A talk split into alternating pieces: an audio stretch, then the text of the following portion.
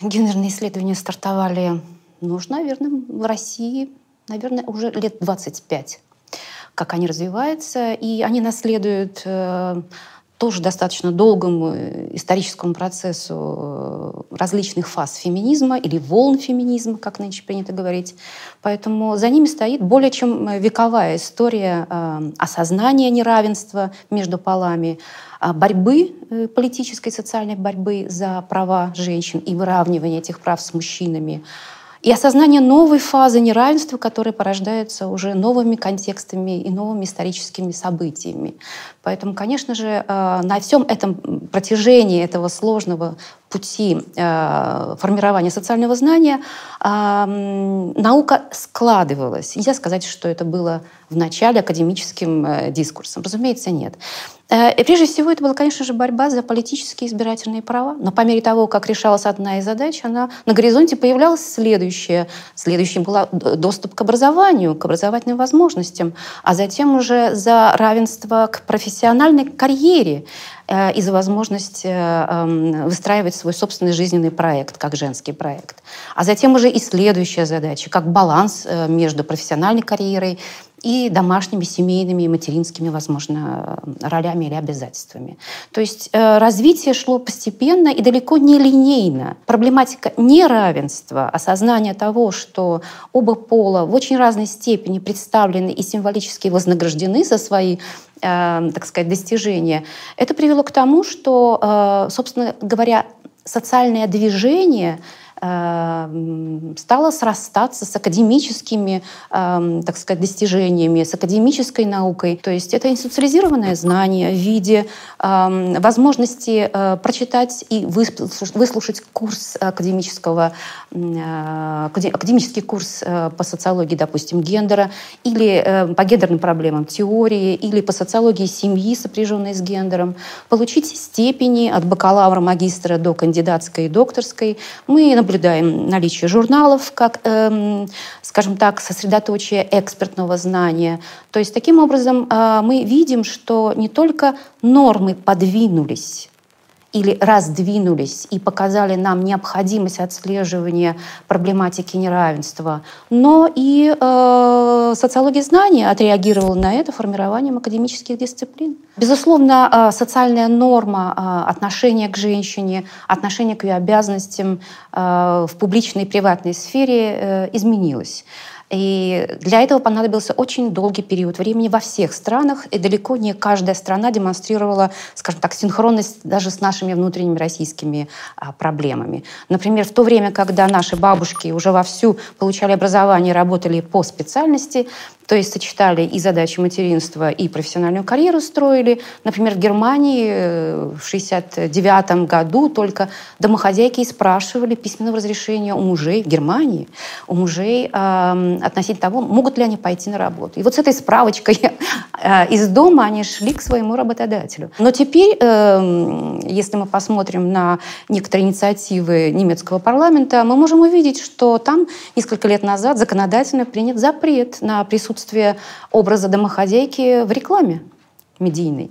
Поэтому а, то, что на законодательном уровне возникла и поддерживается некая политкорректная норма относительно того, как должен выглядеть образ женщины, которая всегда э, рекламой ставилась в позицию квази-ребенка, которому экспертный, э, эксперт, который, конечно же, мужчина, транслировал некое знание, и она воспринимала и далее пользовалась им в повседневности. Так вот, этот образ заведомой иерархии или неравенства, он исчез в немецком культурном контексте, но не в нашем.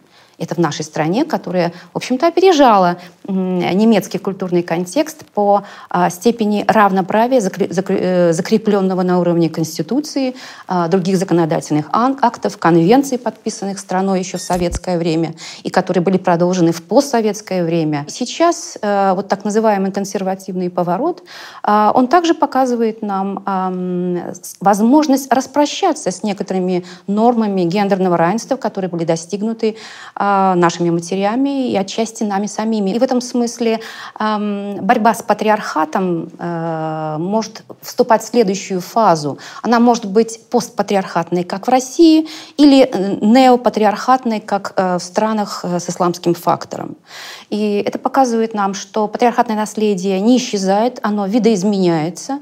А, тому способствуют, безусловно, глобализированные процессы трудовых миграций, а, сложные конгломерации стран с различным культурным и религиозным уровнем э, развития. А, например, Евросоюз как э, надгосударственная так сказать, категория, объединяющая страны с очень различными культурными режимами и гендерными режимами. Гендерные исследования а, прежде всего содержат социально-критическую позицию. Это не, скажем так, не апологетика вот этого прокламируемого равенства, а это социально-критический взгляд, который позволяет реконструировать и обнаружить в том числе и скрытые неравенства. И чем нам помогает в этой ситуации категория гендера? Гендер э, сам по себе пережил достаточно... Почему возвращаемся вообще к дефинициями? Казалось бы, ну все ясно, да? Одно дело пол и его, э, так сказать, биологические коннотации – связанные с различиями, с генеративными различиями. И, кстати говоря, он вовсе не так уж не проблематичен, потому что сегодняшние современные исследования показывают, что у нас есть и гонадный э, пол, и э, хромосомный пол, э, и морфологические признаки. И вся эта картина, она движется, меняется, и далеко не так уж она однозначна. И, тем не менее, по отношению вот к так биологически понимаемым различиям все-таки предложили еще одну категорию гендера, который тоже претерпел свою, э, свою историю. Э, и мы воспринимаем гендер уже не просто как социальной коннотации мужественности и женственности, то есть представление о том, что надлежит мужчинам, что надлежит женщинам. То есть мы уходим от этого узкоролевого э, подхода. А мы понимаем, что гендер сегодня вовсе не самодостаточная эта категория. Мы должны обязательно ее рассматривать в совокупности с другими измерениями этничности или расы, возраста, социального положения и сексуальной ориентации. И тогда получается, что нам нужен не просто гендерный подход, а нам нужны интер, так называемые интерсекциональные исследования, которые связывают гендер с другими очень важными э, признаками, о которых я уже упомянула, и которые позволяют нам а на пересечении этих признаков обнаружить это скрытое неравенство. То есть сам по себе гендер еще мало что может сказать. Когда мы уходили от полуролевого подхода, связанного со структурным функционализмом, прежде всего Талканом Парсонсом, Майком Росски и другие, то есть от ограничений и узости понимаемой роли, которая навязывается человеку как объекту социализации, и в этом плане он не вправе и не может расстаться с этой ролью, и несет ее на себе, как э, улитка свой домик, и затем от полуролевого э, подхода мы переходим к другим э, социальным, э, социальным конструктам, например, эм, понимание гендерной идентичности как конструируемой. То есть это ресурсы интеракционизма, а, это ресурсы этнометодологии и, конечно же, самой доминирующей э, дисциплины э, или направления теоретического, я имею в виду социального конструктивизма э, Лукмана и Бергера, которые венчают вот эту вот всю цепочку перебираемых подходов и показывают, что в современном понимании гендер теперь понимается как делаемый, как достигаемый, не заранее приписанный аскриптивный пол, с которым мы не можем расстаться. Да нет, оказывается, этот пол имеет определенные континуумы, и мы понимаем, что градации пола, а, допустим, от гегемонической маскулинности до софти-маскулинности или от подчеркнутой женственности а, до женственности, которая сродни андрогинному образу, а вот как бы эти все градации, эти градиенты гендера, они, в общем-то говоря, все сконструированы, они все укладываются в некое понятие doing gender или делание пола.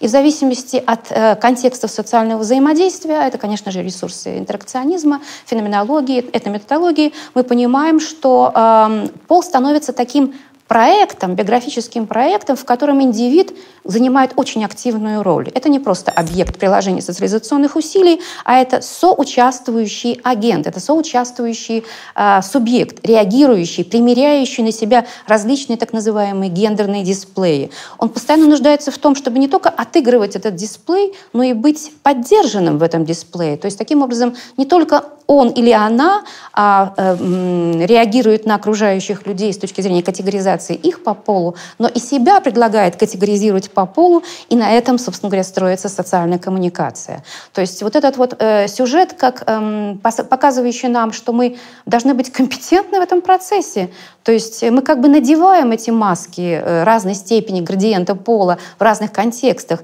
и мы становимся в этом плане человек, э, людьми, которые компетентно пользуются ресурсами своего гендера. Сегодня мы воспринимаем гендер как делаемый, достигаемый статус, но при этом мы не ограничиваемся только исключительно, скажем так, уровнем социального взаимодействия или межличностного взаимодействия. Гендер стал пониматься и гораздо более расширительно, и как социальный институт, как гендерный порядок, как гендерный режим. Это расширяет поле гендерных исследований, предлагая нам новые проблематики поиска этого скрытого неравенства. Например, на рынке труда или в системе образования, да, то есть как мы должны воспитывать детей и социализировать детей, как должен быть организован не только прямой план урока, где мы можем обучить мальчиков и девочек математике, но и скрытый план урока, когда гендерный дисплей э, учительницы, безусловно, отражая феминизированность этой э, отрасли, э, тоже определенным образом воздействует э, и э, стимулирует учеников в зависимости от, ген, от гендера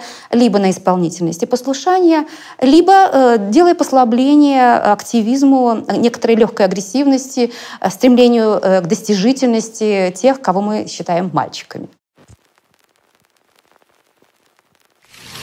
Говоря о женских ролях, э, мы должны воспользоваться э, словарем современной гендерной теории э, и привлечь термин, предложенный в свое время шведской исследовательницей Ивон Хирдман, который предложил нам термин «гендерные контракты».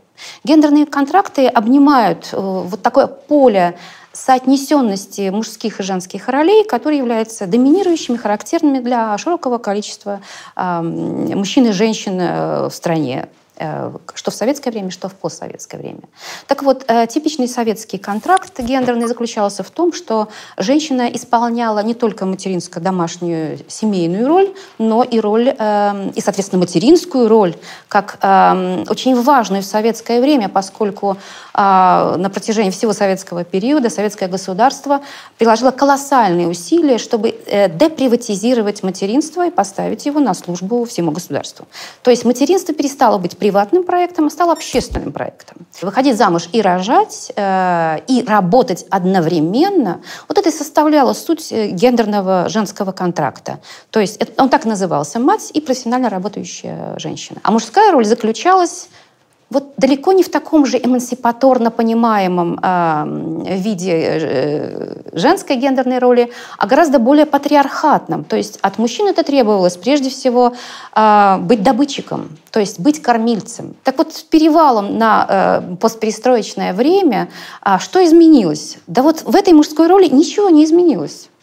Но а, муж, женская гендерная роль значительно более серьезно дифференцировалась. Гендерный контракт матери и работницы дифференцировался на вполне себе легитимную роль домохозяйки.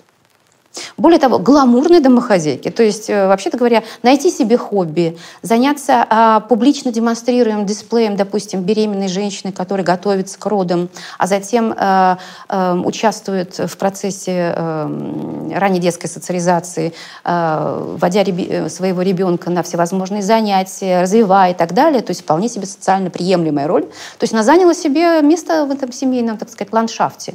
Но помимо всего прочего, появились и другие, гораздо более рыночные коннотации, я имею в виду. Здесь появились э, и гламурные дамы на содержании, а, и гораздо более жесткие рыночные, опять же, из этого варианта вытекающие, но при этом и, безусловно, женщины как, такие, как бизнес-леди, то есть те, которые, вообще-то говоря, сильно сократили э, проект материнства, а может быть даже и отказались от него в пользу карьерных устремлений. То есть вот это вот гендерный, э, гендерный контракт женский, он очень сильно диверсифицировался, а вот мужской нет. И, безусловно, вот эта ситуация создала дисбаланс. Женщины отходят от этого патриархатно приписанного понимания того, что так важно заниматься домом, детьми и так далее. Они хотят еще и чего-то другого. Важность и ценность полученного образования укоренилась, апроприировалась женскими поколениями и расценивается как собственное достижение, с которыми они вовсе не готовы распрощаться.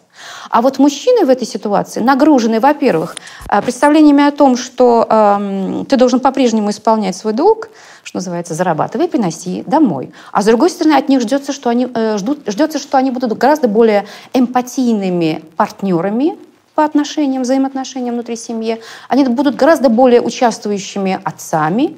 А где, простите, на это время – это время можно взять только урезая свой профессиональный проект по занятости.